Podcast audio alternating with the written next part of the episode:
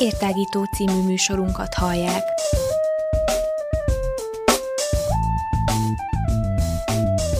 A Rádióér online hosszán tágítjuk a tudás erejét. Elmondjuk, mit gondolunk. Hadd folyjon! Got to move. I got, got to move.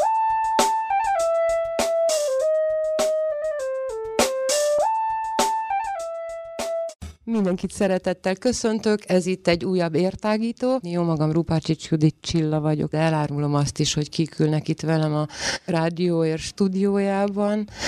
Itt van velem Kormányos László, aki már többször is volt vendége a rádiónak, és a történelmi eseményekről szoktunk beszélgetni, de itt van még egy kedves vendégem, ő pedig Rákóczi Lajos. Köszöntelek benneteket szeretettel. És a témánk az igen érdekes lesz. Hát ugye december, és akkor 1989 a decemberi események. Köszönöm szépen a meghívást. Hát ugye 1989. december, ez egy nagyon hosszú folyamat, történeti folyamatnak a legvége, a rendszerváltások hosszú sorozatának utolsó felvonása Románia, Bukarest, Temesvár. Egy olyan időszaknak a története, amikor tulajdonképpen már évek óta folyt a kelet-európai kommunista rendszereknek az agóniája, és ennek egyfajta végső állomása volt a, voltak a romániai események 1989. december 16 és 22-e között. Hát üdvözlöm azért Hanger Rádió hallgatóit, Rákóczi Lajos vagyok. Én nem történészként ismerem ezeket az eseményeket, úgy is mondhatnám, hogy belecsöppentem az eseményekbe, és ilyen bottal csinált, ha is mondjam, az események sodortak maga, magukkal, és utána az embernek ritkán van ilyen szerencséje, hogy sorsfordító események tanulja és részese lesz. Én 89, tehát 89-nek 90-es évek, mert már 90-es években voltam Székelyide első választott polgármestere, és e, ilyen minőségemben itt végigéltem a 21-től egészen a kinevezésemig január 8-ásig tartó vívódó periódust, ami nagyon-nagyon érdekesen alakult itt Székelyidon. Utána pedig alkalmam volt egy rövid szünet után a Román Parlament Nemzetbizottsági Nemzetvédelmi, kül, Nemzetvédelmi Belügyi és Nemzetbiztonsági Bizottságának tagja lenni, tehát gyakorlatilag azok a dossziék, amik akkor előkerültek, azoknak egy része, vagy mi azt hittük, hogy minden része hozzánk került. Később alakult majd a titkosszolgálatokat felügyelő bizottság, az is addig hozzánk tartozott. Tehát szerencsém volt olyan dokumentumok belelátni, amit hát most én nagyképűleg mondom, de pedig nem akarok az lenni, nem minden halandó ember számára hozzáférhető. Vannak olyan dokumentumok, amire hát akkor esküdtettünk, hogy 5 évig, aztán 10 évig nem beszélünk, de lassan ezek az idők lejártak, és egyre világosabbnak tűnik, hogy mit is történt 89-ben. Most a tanár úr nálam sokkal szakavatottabb történelemből, és azt kéne először tisztázok az én véleményem szerint, hogy ugye mi a különbség a népfelkelés, a forradalom, az államcsíny és a katonai államcsíny között, mert ezek közül mindent ráhúztak már erre, erre a nagy, nagy változásra, és még most se tudjuk, hogy, hogy mi történt. Hát bennem pedig, bocsánat, hogy közbevágok, bennem pedig az a kérdés merül föl, sokkal szabadabbak lehetnénk, mint amennyire vagyunk. És itt van egy, van egy politikus akkor a stúdióban, és van egy történész a stúdióban, és éppen erről beszélgettünk Kormányos Lacival, hogy érdekes mód, ugye, aki elindítója volt ennek a, ennek a nem tudom minek nevezzem, de, de Tőkés László nevét mindenképpen meg kell említeni, mert ugye hát ő volt a fókusza a, a, ezeknek a romániai eseményeknek. Hát ugye 15-én vagy 16-án az ő parókiáját védték meg, és természetesen vannak, vannak ennek előzményei is, mert ő volt az, aki felemelte a szavát a templomrombolások, a templom bezá- iskola bezárások, meg, meg egyáltalán a Ceausescu rezsimnek az utolsó korszakában tett kirívó túlzások ellen. Hú, hát itt nagyon sok minden hangzott a egyszer, és én talán onnan kezdeném az elvi ugye, ügyekkel kezdeni. Nagyon fontos itt különbséget tenni valóban. Tehát a forradalom az mindig egy mélyreható politikai, társadalmi, gazdasági, hatalmi változás. Ellentétben mondjuk egy államcsínyjel, ami alapvetően vezetőcserét vagy vezércserét jelent, tömegmozgalom, tömeg és ideológiai elvi hozzájárulás nélkül. Ilyen értelemben, ha innen közelítjük meg, 1989 egyértelműen egy forradalmi időszak volt, egy forradalmi esemény eseménysorozat volt, annak minden jellegzetességével, hogy emellett egyéb csoportok, egyéb módszerekkel, egyéb célok érdekében ehhez kötődtek, kapcsolódtak, sőt bizonyos értelemben nagyobb sikert értek el, mint maga a forradalmi eleme, az lehetséges, de ez egy kutatás és egy, és egy különösebben mélyebb elemzésnek a feladata. De akár a Temesvári eseményeket nézzük 16-ától kezdődően, akár a bukaresti eseményeket, ennek a forradalmi jellegzetességét, tehát az, a, a, a politikai ö, ö, tartalmú tömegmegmozdulás jegyeit nem, nem tudjuk elvitatni. Tehát, és itt azt gondolom, hogy tulajdonképpen a román, román történelemben, életelemben az egyetlen valódi forradalom volt, ha végig, gondol, végig gondolkodunk ezen a, ezen a román történelmen, beleértve gyakorlatilag 1848-as nagyon, nagyon csak rövidre szabott esemény sorozatát, úgyhogy én, az én megközelítésemben 89 egyértelműen egy forradalmi eseménysorozat. És még egyszer mondom, hogy ehhez kötődőn, kötődnek egyéb politikai jelenségek, azok nyilván ugye részesei a történetnek. Hát én nem egészen így látom, de hát ez nem is baj, gondolom. Tudnék, én úgy gondolom, hogy ez egy népfelkelésként indul. Tudnék, az én megítélésem szerint lehet, hogy én nem jól látom, de egy forradalomnak, egy forradalomnak programnak kell legyen, és a forradalomnak pedig vezére kell legyen. Na most 89-ben ez az elégedetlenség, ami én így látom, ami, ami ez, a, ez a Tőkés László személyébe koncentrál, és ő volt valóban ő volt az a szikra.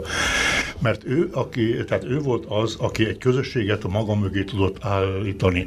Azokkal a beszédeivel, amik a Temesvári ö, templomban elhangzottak, nyitogatta az emberek szemét, és, és látták, hogy egy ideig Tőkés Lászlónak nincsen semmi baja.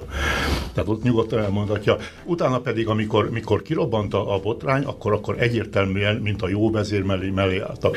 És a másik dolog az, hogy ez a fajta ez a fajta bátorság. A bátorság mindig bátorságot szült el, kell egy vezér, és Tőkés László egy, egy igazi, karizmatikus vezér volt, és az emberek bíztak benne, tudták, hogy, hogy egy, hát ilyen, hogy mondjam, ilyen nem meghátráló, és nem tudok most jobbat mondani, és amikor a tömeg, ugye a másik a baptisták voltak, akik hozzá csatlakoztak, és ott már azért egy egészen nagy tömeg volt a baptistáknál, tehát százas, utána jöttek az Elba gyárból a dolgozók, és akkor valóban már ezt nem, nem lehetett megfordítani. Ez az egyik dolog. A másik dolog pedig, ugye, és akkor Temesváron 18-a volt a véres nap, amikor ott ugye a rendeletet, akkor még mindig azt hitte, Ceausescu elkövette azt a hibát, hogy kiment az országból, és rábízta Elenára az események az események. 20-án, december 20-án. Igen, igen, december 20-án, igen. De hogy visszatérjünk Székelyidra, 19-én Székelyidon, itt az orvosokból álló csoport, értelmiségekből álló csoport, itt a, a hős szobornál, már akkor ilyen hős szobor volt a Prague közepig, nem volt a Torumadár rajta, körbeálltak, gyertyákat gyújtottak és virágot. És akkor írtak a helyi rendőrségtől, 8-10 lehettek, úgy tudom, és akkor kirúdosták kezükből a virágokat, olyan atrocitások is voltak, és ez az értelmi csoport Székelyidon 18-án hazament de akkor már ez a szikra kirobbanhatott. Aztán nyilvánvaló, hogy 21-én volt a, a nagy az én értelmem, és ugye 21-én tartotta az ominózus beszédjét a kondukátor. Onnan tudom, hogy akkor a fiam Marosvásárhelyre járt iskolába, és akkor kaptuk a téli vakációt. Elmentem Marosvásárhelyre érte, és amikor Kolozsvárra értünk, Trabantunk volt, akkor Panekatilán mindig megszoktunk a színészbarátnőmnél állni, és a nyakamból vége, a rendszer megbukott, Ceausescu elmenekült, és amíg akkor se hittük el. És akkor 21-én hazajöttünk, és utána aztán itt Székelyinös majd fölprögtek az események 22-23 harmadikán. I got you, got to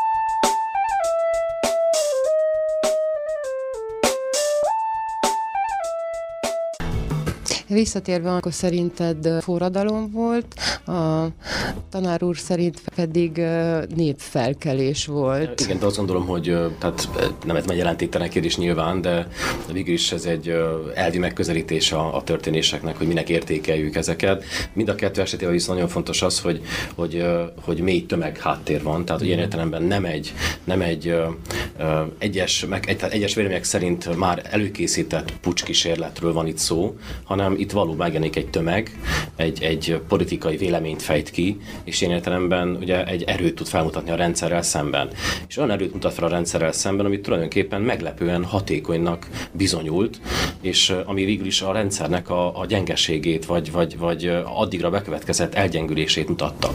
Aminek nyilván óriási szerepe van a környezetnek, a 89-es eseményeknek Európa szerte, Kelet-Európa szerte, illetve általában a hidegháború lezárásának. Ne felejtsük el, hogy a Máltai találkozó az két héttel előtte volt, tehát ugye ahol Bush és uh, ugye Gorbácsov találkozott, tehát tulajdonképpen a, a, a belső uh, felgyülemlet feszültség és a nemzetközi viszonyoknak a, az egy, egymásra hatása azért, és a, és a személyes bátorság nyilván ott is egy nagyon fontos szerepet játszik. Tehát ezek a tényezők együttesen vezettek el, egy tulajdonképpen a kortársak számára is, uh, ha nem is meglepő, de mindenképpen um, váratlannak, vagy, vagy, vagy, vagy szinte váratlanul sikeresnek tűnő rendszerváltáshoz. Én emlékszem, én is, én is részese voltam a magam módján ezeknek az eseményeknek, éppen Szatmár és Nagybánya között éltem akkor, a szüleim Nagybányán éltek, én pedig Szatmáron, és emlékszem rá, hogy hogy ilyen nagyon visszás volt a dolog, szóval mindenki örült, aztán voltak olyanok, hogy akik visszafogtak, mert nem lehetett tudni, hogy mi lesz még, ugye olyan 20 a környékén, vagy még 21-én sem. Ugye hallottuk a híreket, Temes már azért elég, elég messze van Szatmártól is, Nagybányától is. Aztán ami számomra így megmaradt, hogy a- akkor, amikor volt egy adott pillanat, amikor a tévébe bejelentették, hogy statáriumot hirdetnek, és akkor egy újabb történelmi fogalom, vagy nem tudom, egy újabb fogalom az én fejemben az az volt, hogy az egy rögtön ítélő bíróság. Szóval nem kérdezik, hogy ki fia, borja vagy, hanem ha éppen olyanjuk van, akkor lelőhetnek. És ez volt, és ez volt, ez volt, ez volt számomra rettenetesen félelmetes. Ugye a gyermekem, aki még egészen kicsi volt, akkor édesanyáméknál volt Nagybányán. Nagybánya ez egy bányászváros.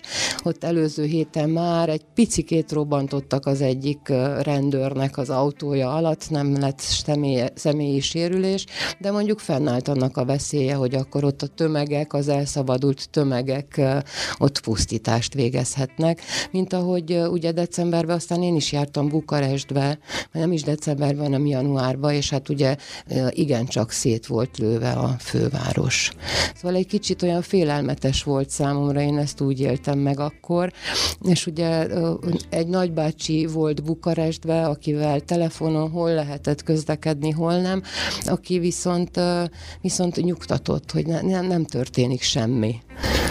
Viszont Bukarestben azért azt jó, hogyha jó tudni, hogy nem a, tehát Ceausescu elmenekülése utáni időszakban történt a nagyobb lövöldözés, tehát akkor voltak a, az ilyen diverziós megnyilvánulások, és sokkal több muníciót, tehát 1 millió 200 ezer lövedéket lőttek, ez egy óriási szám. Ott mindenki lőtt, és nem tudta, hogy ki, ki kellett tudni. A másik dolog, ami ugye meggondolkodhat, nagyon sok úgy vélik, és én is erre hajlok, ennek hajlok igazat adni, hogy egy olyan népfelkelés volt, amire később ráépült egy katonai államcsíny. Egy katonai államcsíny, aki kisajátította ezt a forradalmat. És ennek a következők, ugye 22-én megjelent a televízióban Iliescu, behozták, és azok közül, akik abban a szűk körben ott voltak, civil ember csak kettő volt. Az egyik az Petr Román, aki nem volt benne, ugye az apja az nyilvánvaló az, az ilyen katonatiszt volt, és hát régió elvtárs, de a Petr Román az nem volt ilyen, ő fiatal emberén kerül kerülben, aki később miniszterelnök lesz, és a másik az egy furcsa figura, Dáni József, Dáni Jóskának hívtuk mi csak a parlamentbe, ő egy artista volt, egy ilyen késdobáló, meg a e, cirkuszi akrobata volt, és később ő, lett, ő került oda be, egy nagyszájú emberke volt ott a barikádokon, bekerült ebbe a zárt körbe, és ők ketten voltak, akik kaputojások voltak az én a többiek, mind ott voltak valahol e, Ceausescu környékén környékén. Vlád, aki átállt a, a, a Szegó fölnök, akkor a második vonal Stankulescu, aki később át, átírta a forradalom, átírta, átírta az események menetét. Ő volt az, aki a, a hadsereget átállította, átállította, és ugye érdekes dolog, láttam, amikor ezt meghallgattuk a Ceausescu kihallgatását, amikor ceausescu kihallgatják, és ezek olyan emberi dolgok, megkérdezték tőle, akkor még nem volt a tárgyalás, hogy ki attól kapjátok a parancsot. És azt mondták, hogy Szönkuleszkutól. És Ceausescu megnyugodott és e, e, mert azt hitte, hogy ez az ő embere. És e, utána e, megkérdezték másik nap múlva, hogy ki parancsol e, Stenkuleszkunak, és azt mondták, hogy Iliescu és ettől zavartam. Tehát nagyon gyorsan átállt, és van egy nagyon emberi momentum az egész kivér, egyetlen emberi momentuma, ami így végigvezet a történelem, és ami engem nagyon megfogott, és ez egy örökérvényű dolog. Ugye te is, fiam, Brutus nevű motivum, amikor meglátja a tárgyalások asztalánál, tehát ott bent a tárgyaló terembe Elena Viktorást, aztán Kuleszkut, azt mondja, hogy te is Viktorás, ledöbben hát ők fiúként tartották számon, és ez volt az a momentum, ugye, amikor ki, és, és a, a másik dolog pedig, és ezzel zárom, ugye 22-én a tömeg elkezdte Bukarestbe skandálni, hogy kommunisták nélkül. Föl kommunist?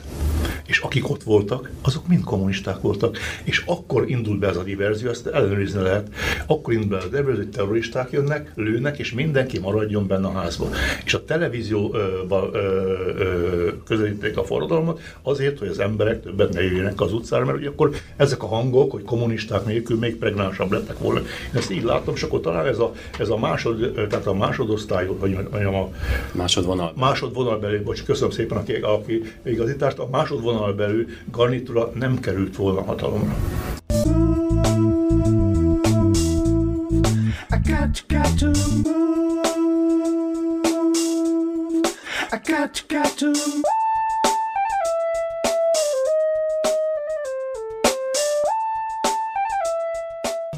Amit mondott Rákóczi úr, hogy megnyugodtak.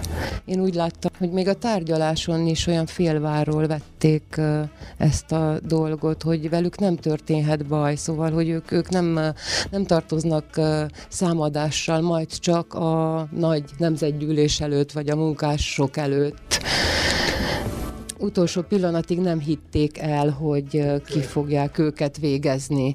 Bár végül is a kivégzést én olyan picit statáriumosnak érzem, szóval amikor azt mondtam, hogy én ettől megijedtem. Éppen jogi értelemben nagyon, nagyon tehát kérőek vethetőek fel jogi értelemben az eljárás ugye, esetében az eljárásról.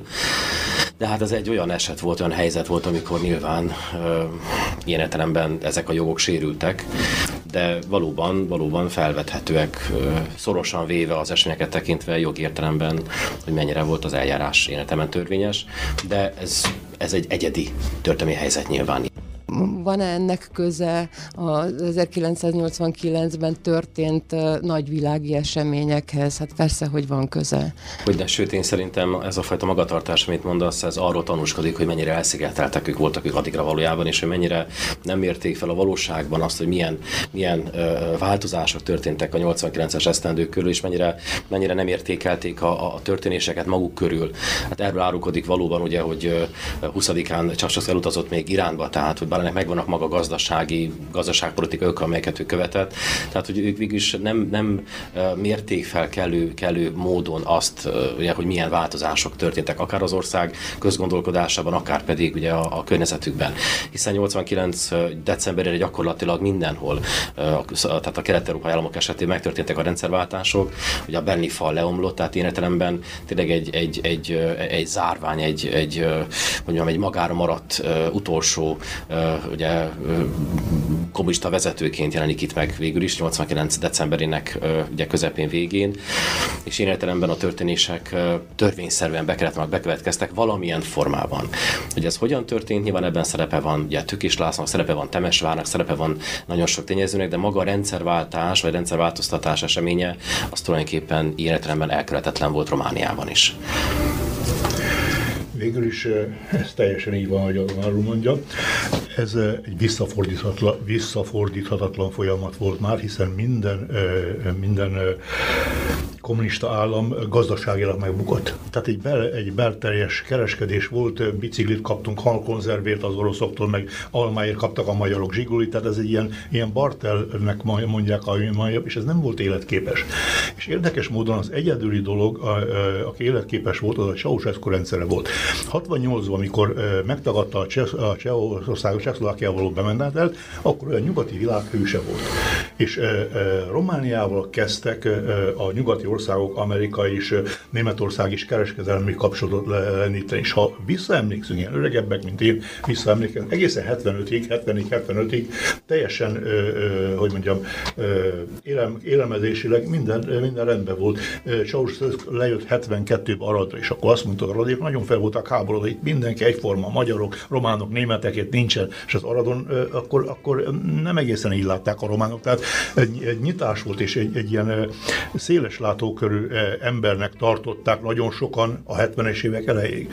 Aztán végül is utána történtek a különböző katonai államcsének, és a tanácsai azt tanácsolták, hogy ő ugye veszélyben van, életveszélyben van, akkor 72-ben 72-ben gyártottak neki, vagy találtak ki neki egy, egy hasonmást, aki még mindig él, és valamelyik este a tévében nyilatkozott, aki szintén 169 cm szekustist volt, és mindig ő ment az első autójába, és, és megvan a nyilatkozata, és utána létrehozta az R nevű hadsereget. Az R a rezisztenciáról volt, attól félték, hogy, félt, hogy őt is, őt is majd megírjuk, és volt egy ilyen belső skizofrén szorongása. Hát azok a tisztek mondják, akik környezetében voltak, és ez az R nevű, ez a rezisztencia nevű hadsereg, ez ott volt minden, minden városban, ezt, ez az ő személyes felügyet alá tartozott, nem tartozott sem a katonai egységet, nyilvánvaló, hogy mindenkinek volt valamilyen tisztességes papíron foglalkozás, Esztergálytól kezdve.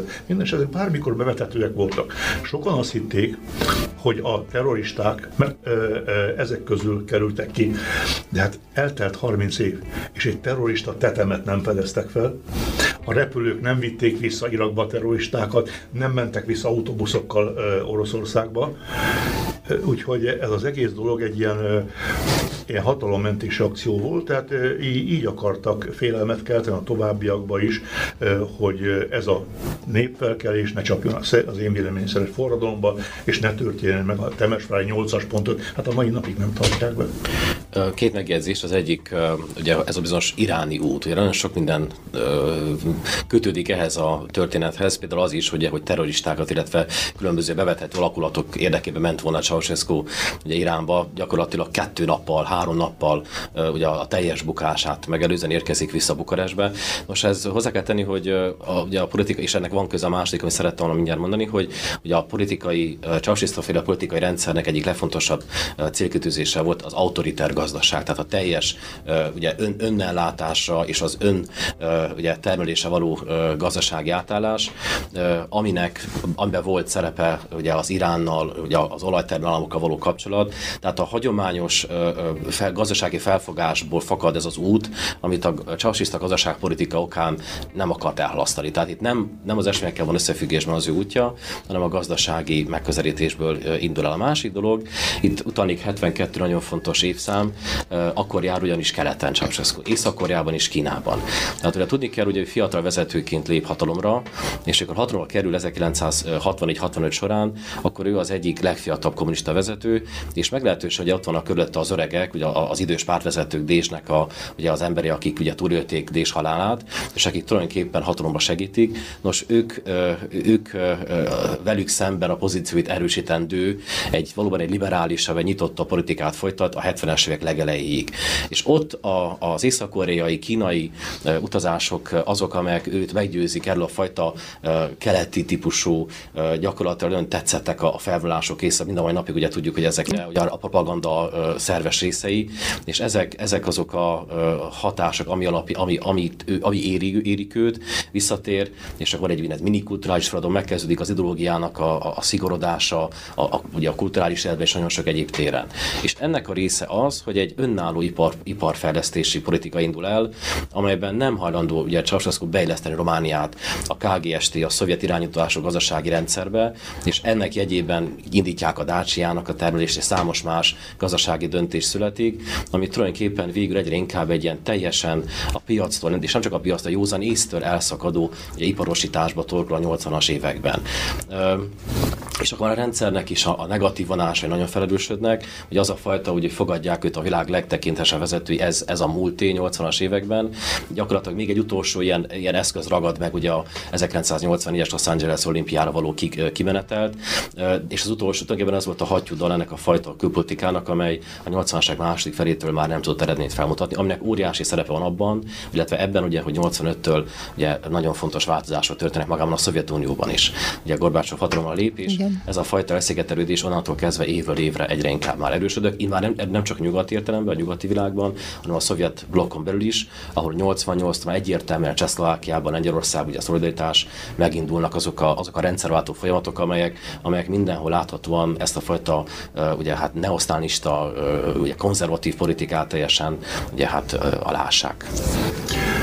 Nem beszélve arra, hogy, hogy, hogy nem véletlenül nyitott keletre Ceausescu a 70-es években szó esett, hiszen neki tetszett, ő egy hiú ember volt, ezt mindenki tudja, és neked, neki tetszett ez, ez a, ez a personalitás, tehát ez a személyi, személy, személyi, kult, személyi tisztelet, Olyan. és az, az ünneplés. Kimír szent. Így van. Ez, ez vannak, nagyon... bocsánat, vannak híradó felvételek, hogy mennyire csodálattal nézi Kimír Szentnek a, a, a, azt a környezetét, amely, amely ugye, ugye ezt a felmulást rendezik, mikor ő ugye megérkezik Észak-Koreába, és ez megismétlik Mao Zedong esetében is ugyancsak, ugye Pekingben, tehát hogy őt lenyűgöz, tehát ennek a, ennek a, hogy is mondjam csak, hát nem is biztos, hogy kicsinyített, de, de, de tükörképét látjuk azon a megmozdulásokban, amelyeket a 80-as években gyermekként nekem is volt megélnem, vagy szerencsém, vagy ne szerencsétlenségem megélnem, ugye táblákat hordozva, pionírként ugye. Tehát, hogy, hogy ez, ez onnan fakad, onnan fakad, mert ilyen típusú megvállalások azért a 80-as években már nem voltak sem Bulgáriában, sem nem is a Kádári Magyarországról, hogy mondjuk éppen az akkor már teljesen szétesőben lévő ugye, lengyel ugye, kommunista hatalom messze nem tudott ilyet, ilyet magának ugye, elő ugye, kikövetelni.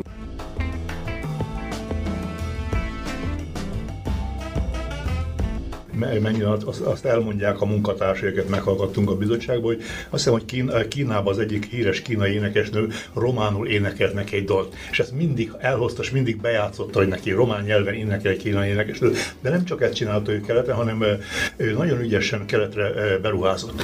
Tehát Irán, Irak és Szíria rengeteggel tartozott. Azt, ez... bocsánat, be tudom, hogy mindig dollár milliárdokkal tartoznak Igen, román, még mindig, tehát még mindig tehát, ezek a 70-es, 80-as években kihelyezett hitelek, amely, amely amelyekért, illetve áru, pontosan nem is annyira hitelek, mint inkább áru, tehát áru. ipari áru, kórházépítések, iskolák, tehát ez, egy, ez egyfajta, tehát ha szabad egy, egy pillanat itt a, itt a narciszti, narcisztikusságára utalni, tehát hogy ő nagyon tetszett neki, hogy kiment, volt gyarmati államok, ugye egy-két éve szabadult, volt francia, volt belga, tehát ugye gyarmati államokban ment ki, utazásokat, afrikai körutazásokat folytatott, és őt nagyon lenyűgözte ez a fajta a, a körüludvarlás, azt kell mondanom, amit ezek a, ezek a politikai vezetők vezetők, gyakorlat, akik, ne, akik tulajdonképpen ideológiai értelemben nem voltak kommunisták, tehát ők, ők aztán Nasser mondta azt, hogy ha felépíted a gátamat, akkor ugye az együttemi elnök, akkor én kommunista leszek, tehát hogy ezek, ezek volt gyarmati nemzetek, amelyek, amelyek az ipari iparosodás rendkívül feletlen fokán álltak, és akik, akik beruházásokat vártak. Hát ugye a Szovjetunió részben abban rokkan bele, hogy a 70-es években, tehát a, a Brezsnyevi külpolitikának szerves része a Szovjetunió tőke kihelyezésemből pont, hogy nem jön vissza, vagy alig jön vissza valami, kubai, mint a kubai, kubai tehát hogy, vagy Afrikában, ugye Afrikában a volt gyarmati államok, tehát megfejtik a Szovjetuniót azon, annak az ígéretével, hogy majd akkor kommunisták lesznek.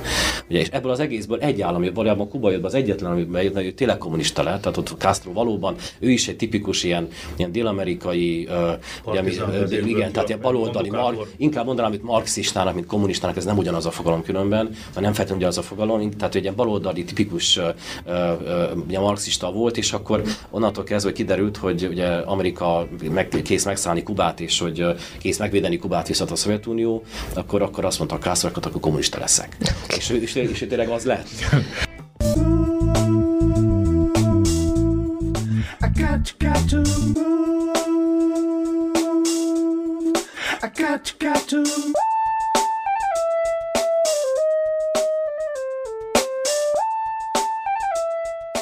Visszatérve a beruházásokra, tehát a beruházásoknak az üteme egyáltalán nem csökken Románia, tehát, belül, tehát, az, tehát az ország területén belül sem.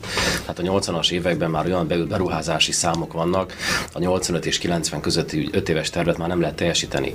Tehát hatalmas célkötőzéseket fogalmazza meg ipari értelemben, amit már nem, tud a, a, nem tudják a tervet végrehajtani.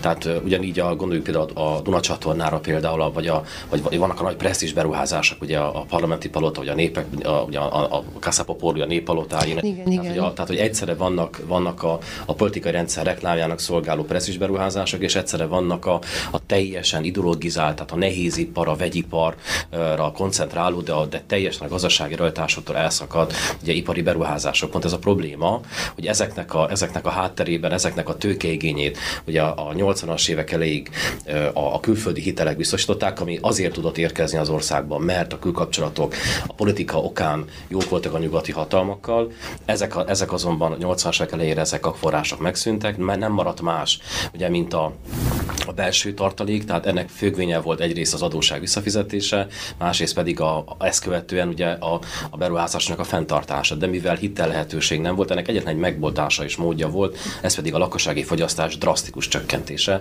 és értelemben az onnan, onnan szerzett tőkének a, a beruházása. Tehát pont, pont ez a, ez a, a, a, a, a valóságtól teljesen elszakadt beruházó politika az, ami, ami, ami folytatódik egészen az utolsó pillanatig. Sem így van, ahogy a tanár úr mondja, mert ő jó ismeret dolognak, viszont egy dologról nagyon keveset beszélnek, ugye ez a, ez a belső ö, ö, tartalék, hát a tartalék felszámolása, a, a külső adóság ö, ilyen beteges megfizetése, ez, ez még valahogy talán, ö, talán ö, ki tudta volna védeni az ország hosszú távon, ha kibírta volna, ha bár annyira felőröldött már ö, ö, az embereknek az idegrendszer, hogy, hogy egyszerűen nem, már, vissza, már vissza se tudtak ezzel. A másik dolog viszont, ami egy nagyon nagy lökést adott a rendszer, az a pacsepa árulása volt.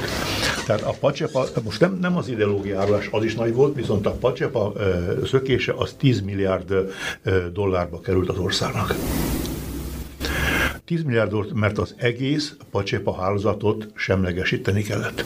Tehát vissza kellett hozni nyugatról, keletről, mindazokat a, a tiszteket, azokat a külügyi, tehát azokat a szés, tehát a, a külföldi hírszerző szolgálat embereit, akik nagykövetségen voltak, akár csak a katonatasi funkció, vagy bármilyen funkció, vagy egyszerűen kémek voltak így a köznéven, azokat mind vissza kellett hozni, mert az életüket kockáztatták. Ceausescu nem volt erre ki, hogy ezt a hadsereget mivel táplálja újra, tehát neki a hírszerző szolgálatnak egy óriási csapás volt, ezeket az emberek az országba el kellett helyezni, olyan fizetéssel majdnem, amit ott kaptak, hogy ne elégedetlenkedjenek. Ezeket berakták fiktíven gyárakba, üzemekbe, statisztikai hivatalokba, erről dokumentumok vannak ott több száz tiszt tért vissza, aki hosszú, tehát 20-30 éves, ugye egy külföldi hírszerző szolgálatot nem 5 év alatt képeznek ki. A kapcsolatrendszerét nem 5 év alatt tekinti ki. Ennek legalább 15-20 év, amíg ez, ez kiépül. Amíg ez kiépül, és ennek egy egész-egész-egész nagy hálózata van. Na most, hogyha bukik a főnök, és a főnök tudja, hogy kiknek kell buknia, akkor az egész rendszer bukik. Tehát egy egész hadsereg jött vissza akkor ö, nyugati, illetve keleti államokból, mert a hírszerző szolgált nem véletlen, hogy terroristákkal is tárgyolt Ceausescu a Pecsa Pacsepa kivégzése ügyében, hogy Németországban van, utána ment ki az Egyesült Államok, ahol megírja a könyvét. Tehát ez is egy óriási csapás volt a rendszernek, és ebből már ez a rendszer nem tudott felállni. Igen, azt akartam, politikailag. Igen, azt akartam hogy érdekes, amit mond, mert a, ugye ez a fajta hírszerző hálózatépítés, ugye ez tipikus szovjet Pontosan. módszer volt, tipikus szovjet módszer volt, tehát ugye a 30-as évek közepén gyakran történik egy durva megritkítása a, a szovjet ugye, ügynök hálózatok, vagy, vagy hogy nevezzük így tényleg közvetlenül szóval kémhálózatnak, és aztán újra kell indítani az egészet, tehát Stalin újra építi a rendszert, és akkor egyszerűen olyan szinten vesztek el az, az ügynökei a Szovjetuniónak, az alapottól kell építkezni érkezzenek, és ugye híres például a Cambridge ötök például, hogy egyetemi hallgatókat ugye, kapcsolnak be a rendszerbe, van egyetemi hallgatókat, akik nagy reményű, jó tehetségű, jó családból származó fiatalok, és nem az az érték bennük egyenlőre, hogy hova, hogy hol vannak, hiszen csak egyetemi hallgatók, hanem hogy feltehetően hova fognak kerülni évtizedeken belül. És így, így az atomtitok megszerzésének számos olyan részlete van, ami olyan egykori fiataloknak a, a, a munkához köthető, vagy a hírszerző tevékenységhez köthető, akik tulajdonképpen tulajdonképpen ugye a semmiből indulnak, és, és végig építve a saját karrierüket, de kettős életet élve nyilván a, a megszedett információkat tavították a Szovjetunió irányába. Általában nagy többségükben nem is annyira pénzért, mint inkább politika meggyőződésből.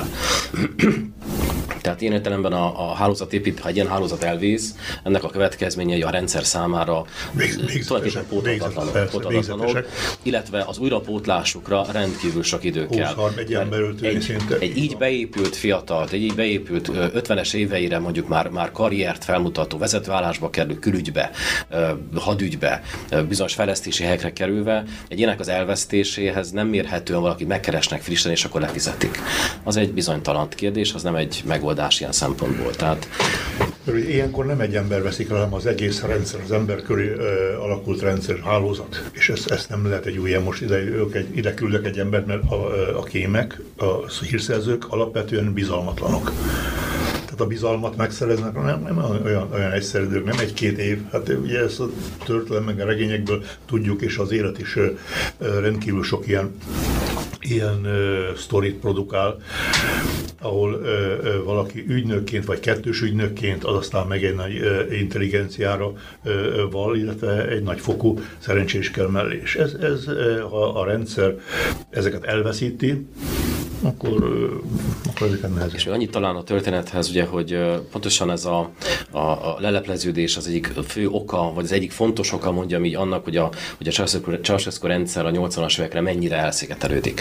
Tehát, hogy, tehát, hogy a nyíltan, nyíltan felismerhető rendszervonások mellett megjelenik az a, az a hírszerző irányból érkező információ, ami, ami jól láthatóvá teszi, hogy az a fajta ugye, politika, amit ez a fajta különutas politika, ami a 70-es évek elején, 60-as évek végén még, még a nyugat számára egy ilyen, egy ilyen nagyon kedvezőnek tűnő képet jelentett, ez, ez semmivé válik a 80-as évekre.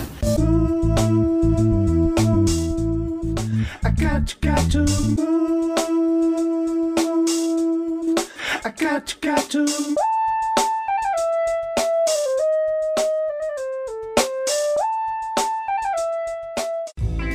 Rákóczi tanár úr ragaszkodik hozzá, hogy ez egy népfelkelés volt, amíg, amíg kormányos László tanár úr ragaszkodik hozzá, hogy ez egy forradalom volt, és hogyha, hogyha kimondottan csak azt a pár napot nézzük, amin a végén nem mentünk végig pontról pontra, de ugye december 15-től mondjuk 25-én volt a kivégzés, úgy, akkor, akkor szerintem mondhatjuk azt, hogy elindult egy, egy népfelkelés, ami forradalom lett három-négy nap alatt, és aztán a, a, a kilenc nap végére lett egy állampucs tulajdonképpen. Ahogy, ahogy átkerül, ugye, hogy az esemény átkerül Temesváról Bukarestbe.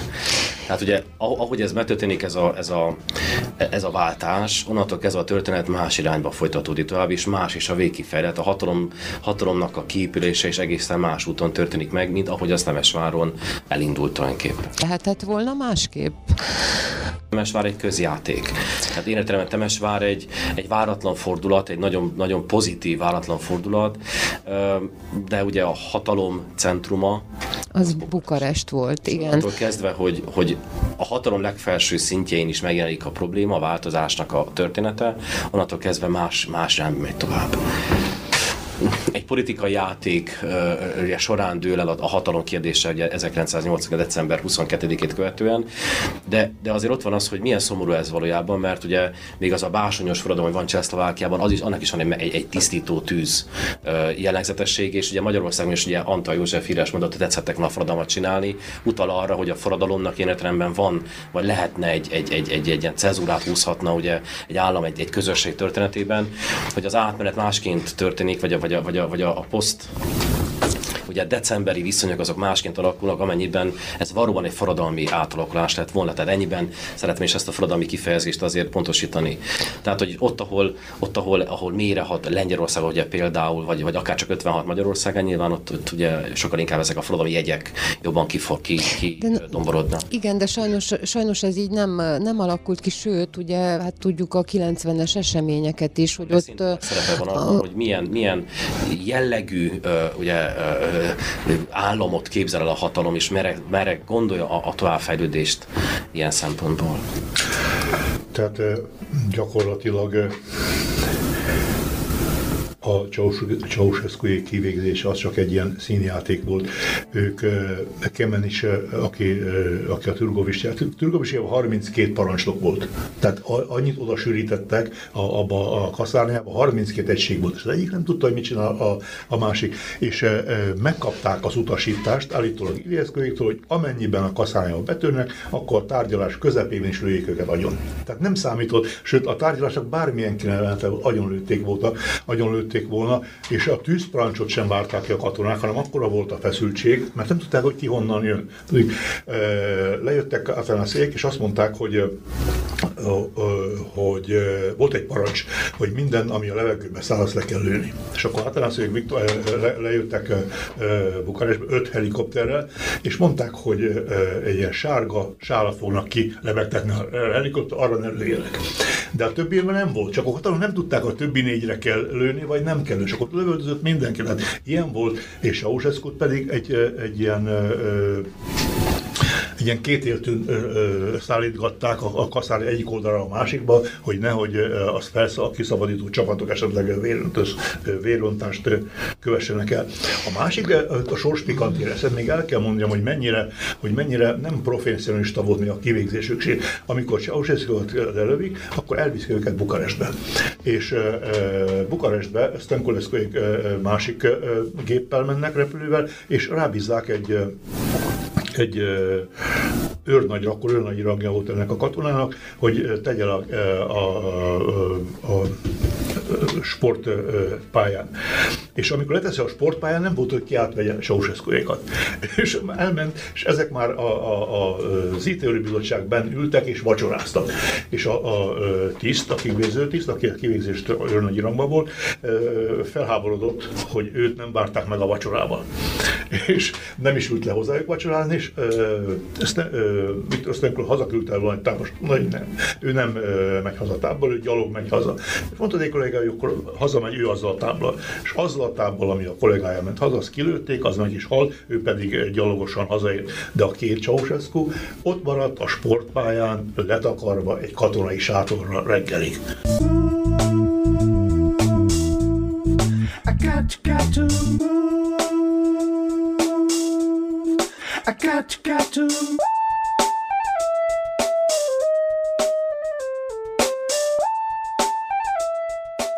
Ne felejtsetek el keresni bennünket Facebook oldalunkon, YouTube csatornánkon, viszont még mielőtt elbúcsúznék, még egy, ha valami, valami nagyon fontos van hozzáfűzni való, azt még meghallgatjuk.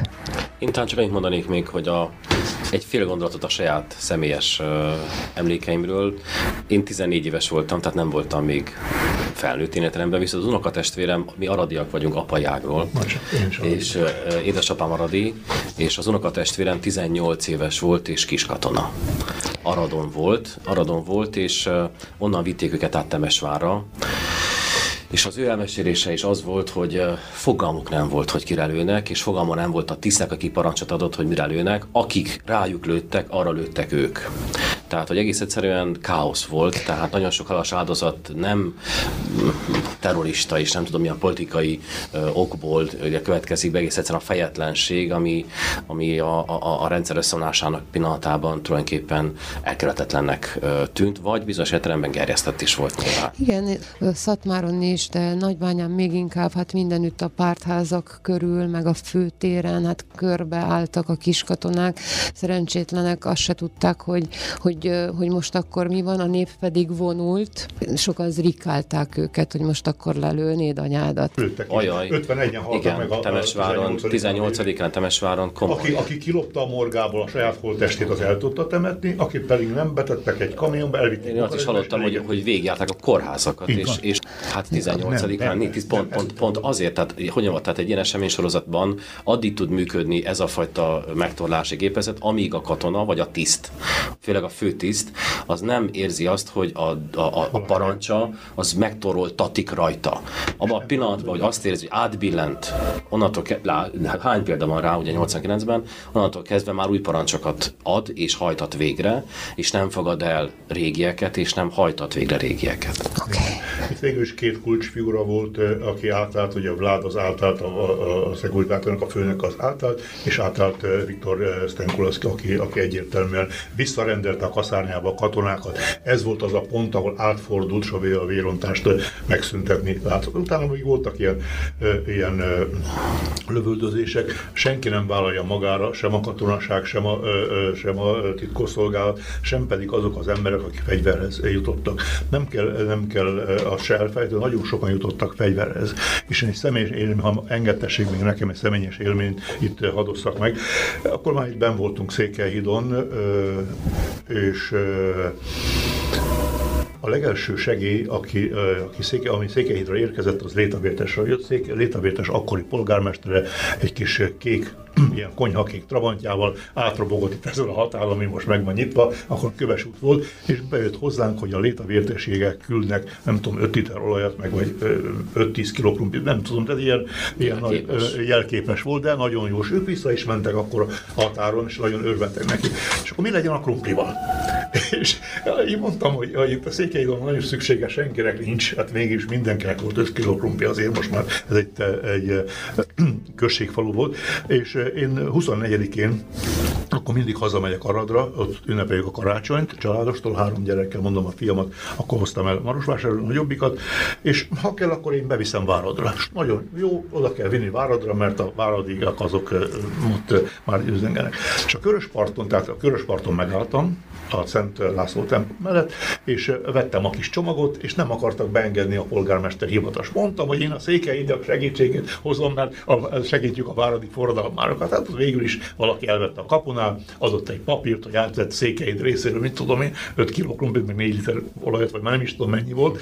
És amikor visszajöttem a Trabanthoz, akkor a Trabant ajtó nyitva volt, és a beigli az oda volt éve, a kombi Trabant volt a hátsó ülés felé. És oda jött egy ilyen magas férfi, és mondta, hogy ő Kanadából jött, built.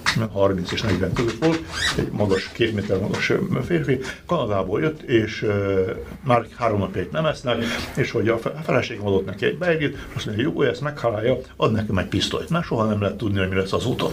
És mondtam, hogy nem kell pisztoly, mert mi nem, nem akarunk lőni, is, mert oda tette a Trabantnak az ülés mellé a, a, a pisztolyt. És utána elment. Ilyen kis, sose láttam az, nem is járt a kezembe az, az előtt pisztoly, és úgy ránéztünk, és akkor ahogy a Trabanttal hátra mentem, berúgtam a Trabant ö, ö, alá ö, a bal lábammal, hátra mentem a kocsival, mint a nem tőlem származna, és nem vittem el. És, és nagyon jól tettem, mert amennyiben ö, az nálam lett volna, akkor szerintem vertek volna.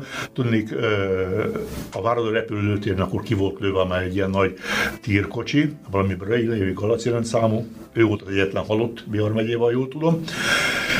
Az emberkék annyira féltek, amikor mentünk Szalonta irányába, hogy integettünk mi is, ő ők is, mert látszott a félelem bennük, és a Fekete Körös partján Zerinnél ott már ilyen traktorok és ekékkel volt így labirintus szerint elzárva az út, megnézték a kocsit, mi van benne, igazolványokat kértek, hát én ugye nekem látták, hogy ott születtem Arad megyébe, haza mentünk, viszont Körös kísérő után és Nadap között, az egy román település Körös mellett, erdőgyarak és, és erdőhát és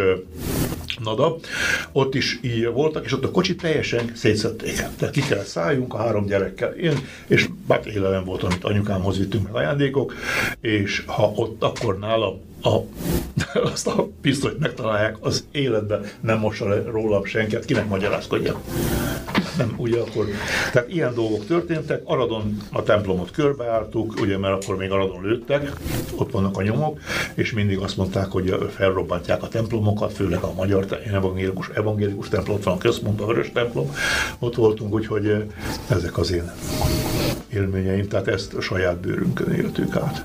Köszönjük szépen, és köszönöm szépen nektek, hogy itt voltatok, és megosztottátok ezt, kedves hallgatóknak pedig mindenkinek szép estét kívánok, és nektek is. Köszönjük szépen. Köszönjük szépen.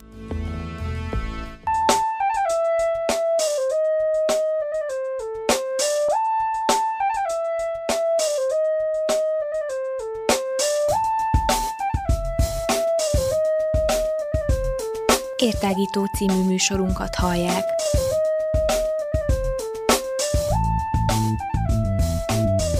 A Rádióér online hosszán tágítjuk a tudás erejét.